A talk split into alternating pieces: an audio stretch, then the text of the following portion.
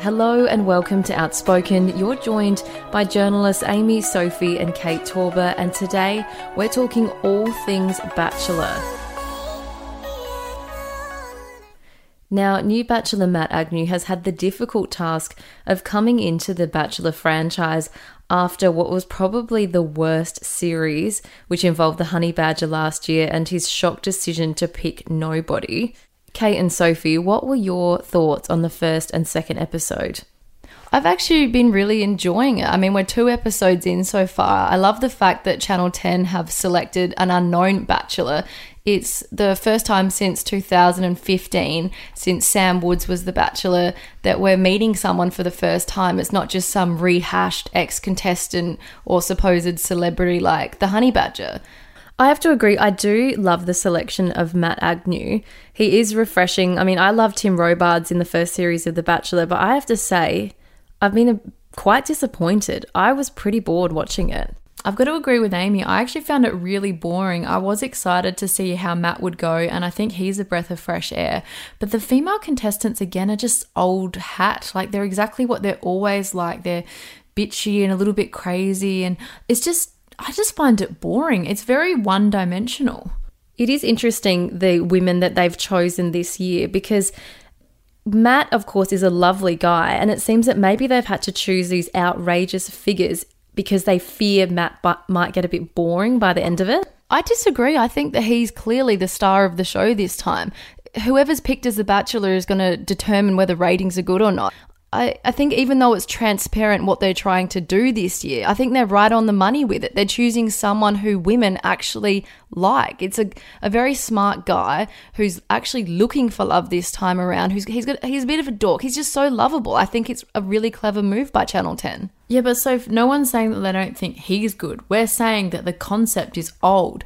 So let's get some hot guy and then have all these crazy women fight over him. It's like, can't we portray the women a bit better? I mean, he's an astrophysicist. Yeah, they've got a, some smart women on there, but we're just degrading them to the point where they're just having scrag fights the whole time. Like, I actually want to hear about what they do.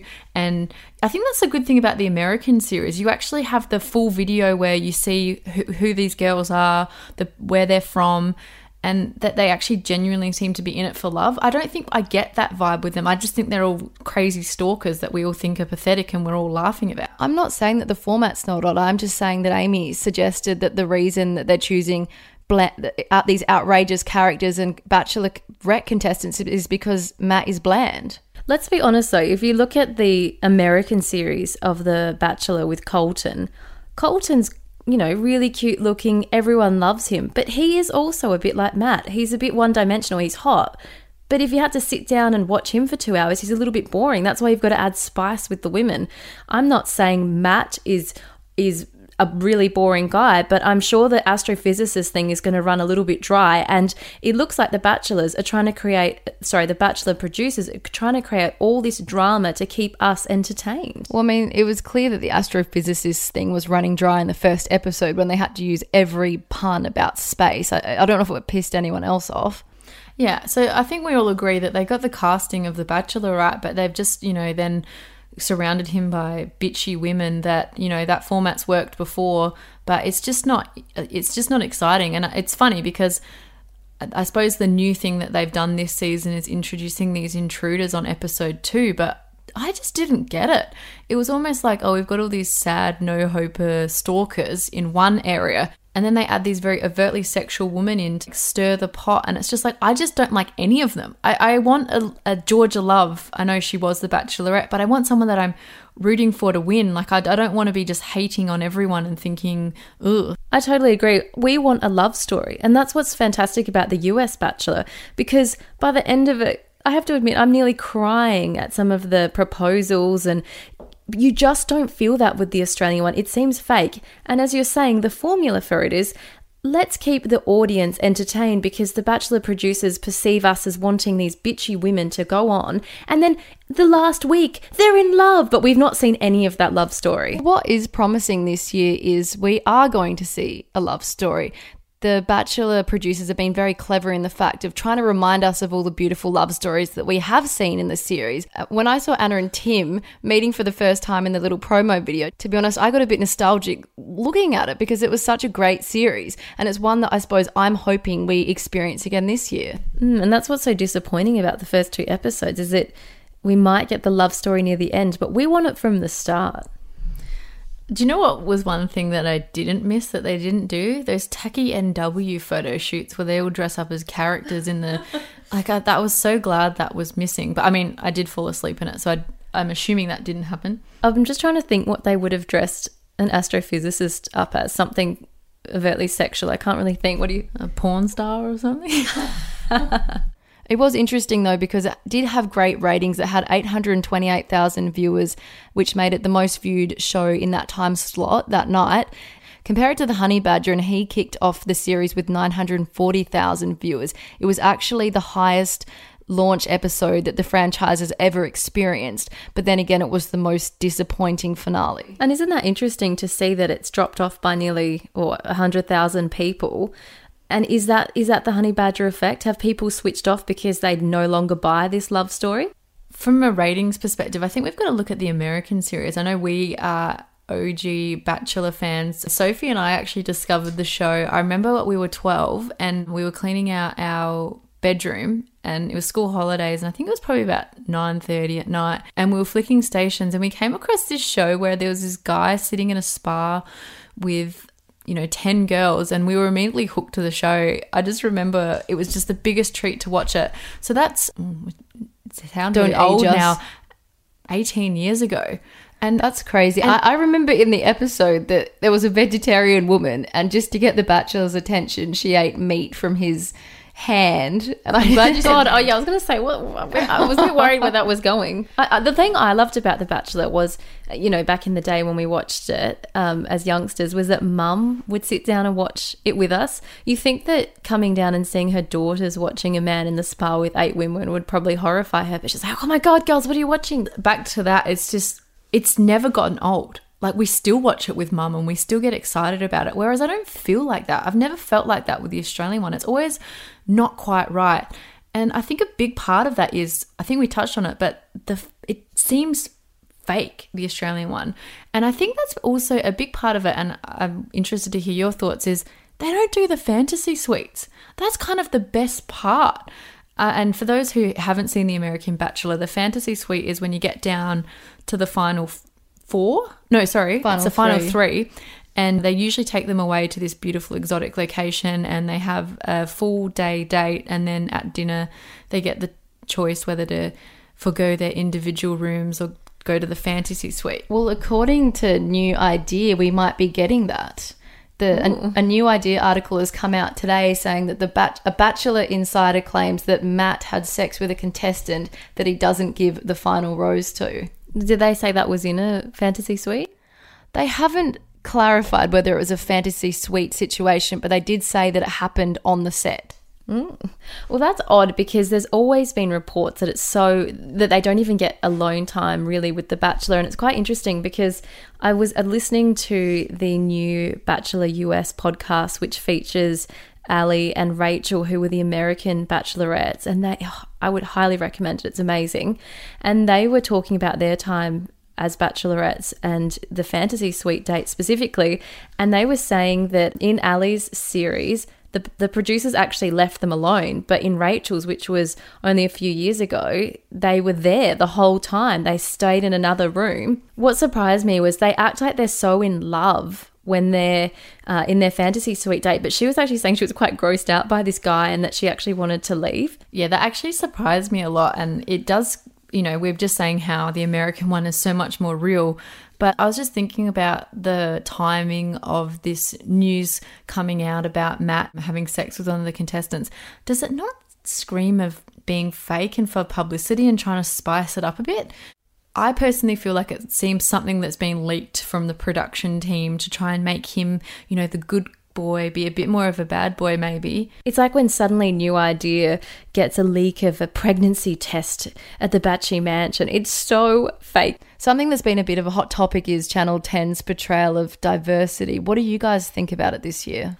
I think it's great that they've tried to get a more diverse cast, but again, I feel like they've missed the mark. It's almost like they haven't really thought it through properly. They just think by chucking in a couple of different nationalities that they've done their job, but the actual fact is it's kind of come across as a little bit racist. I definitely think the portrayal of Kristen, who is known as the China girl, is very problematic. She every time she's on screen, we have Chinese music playing. I mean, did anyone else think it was odd that she one gave him a fortune cookie and then continued to go on about her box the whole time? Can we just add that for those who haven't actually seen it, this girl's not actually Chinese. She's a white blonde Australian girl who speaks Mandarin fluently. And yeah, I was a bit appalled by her suggestions about her box. Like it was just cringe. And what's more troubling about her portrayal on the show is they've only ever had two Asian contestants. Now that was Judy, who I don't even remember from Tim Robards' ah, series, and and Robard. Vanessa Sun. Robard, isn't that his name? Robards. Robards. And Tim Robards. I was going to say, and Miss, yeah, Vanessa Sunshine. What I find a bit troubling also about it is if so they think it's acceptable to make fun of this girl because she likes China. But I'm like thinking, would they put that music on for a Vanessa Sunshine? You know what I mean? So the China girl wasn't the only one that had music attributed to her. We also had the two Persian princesses that had Middle Eastern music playing. And what was even weirder was that they were pitted against each other. That it was almost like the producers are saying, we can only have one Persian princess. So it was just bizarre. An absolute favorite contestant who I think that everyone has been celebrating is Vaku. Now, if you don't know who I'm talking about, she has been compared to Tyra Banks, and she is the contestant that rolled the red carpet out. And when she left Matt, she said to him, Once you go black, you never go back. I must admit, when I first saw her and she rolled out the red carpet, I just thought it was a bit wanky. But she does seem like a nice, strong, strong woman. But I don't know. There was just something about a bit cringe, like, oh, I'm a model, I'm a model, I'm a model. But I might be wrong. She might grow on me. I loved her though. She's been pretty popular on social media and across Facebook, and people are making memes saying that she's a mood. I, I just think she's fantastic. I don't remember her because I actually fell asleep. In. Well, she she wasn't in the rose ceremony, which raised a few eyebrows because she was unwell. So maybe you didn't see her. I love it. Probably because the rose ceremony stretches over two days. I'm going to put it out there. If it does not get better this week, I'm going to be searching for Hannah B's series on the internet because I heard that went off. I don't want to spoil it for anyone, but it sounded even. It was apparently more epic than Colton's series. That must be saying I'll leave, it at, I'll leave it at that. She's not a virgin, but Well, before Kate jumps ship and goes and watch the US Bachelor, I thought we'd run through some of the most entertaining headlines this week about Matt Agnew. And may I add, I don't know if anyone else is feeling this, but Matt, do you know who he reminds me of? Who? Do you remember Dr. Alex from Love Island last year? Oh, I can see the similarities there, except he's actually got women interested in him this time Aw, round. I loved Alex. A little less burnt than Alex. But anyway, that's because no one was on Alex's intellectual level. No, you're exactly right. He was definitely my favorite. I would have picked him. so the first headline is The Bachelor's Matt Agnew reveals how many women he slept with. That was, of course, on Kyle and Jackie O. How And- many was it? I haven't heard. Well, Kyle was shocked when Matt revealed he'd slept with seven women. that makes me like him even more. He actually revealed that was a question on the Bachelor application form, which is pretty interesting. I wonder how many the honey badger said. I just want to make two points. Firstly, how old is he? He's 31. Okay, cool. And I secondly, think that's lovely. I like that. I think that's great. It's But nice that it's not secondly- some Secondly, dirtbag. can we talk about double standards? Would they have done this for the women? Well, yeah, you can never imagine Ali Oetjen reveals how many men she slept with. That would never be a headline. So if he slept with seven girls, we're meant to believe this new headline that's come out this week from the obviously from the Bachelor producers that they've leaked, um, saying that he slept with someone on the show.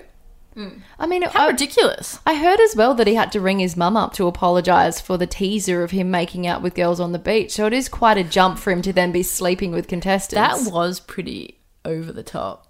I saw a photo of it before, and I was like, "Ooh."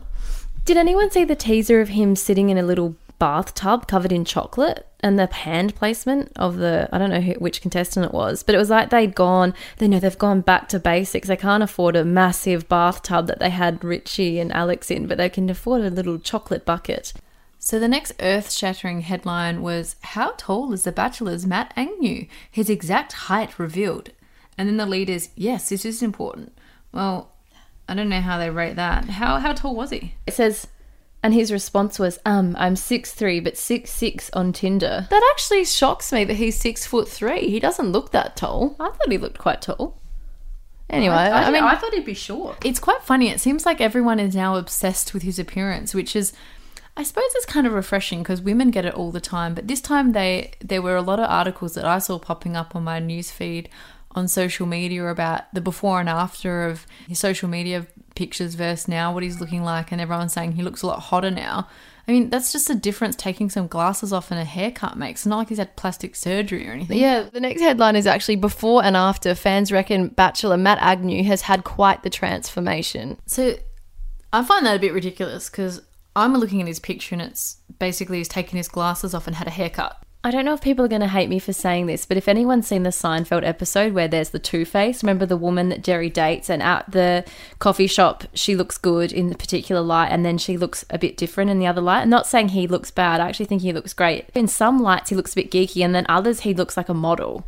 So essentially, when we look at the before and after, it's literally a haircut, taking his glasses off, and he's wearing a suit. It's not not like he's had plastic surgery or Botox in his head like a lot of the uh, Bachelorette contestants. Is he the only non stripper we've had as a Bachelor? Uh, so we've had Tim Robards, Blake Garvey. Who was, Sam Wood? was he a stripper as well? I don't know, he's got a hot bod, so I don't know. Sorry, don't you mean topless waiter? Hang on, let's Google it.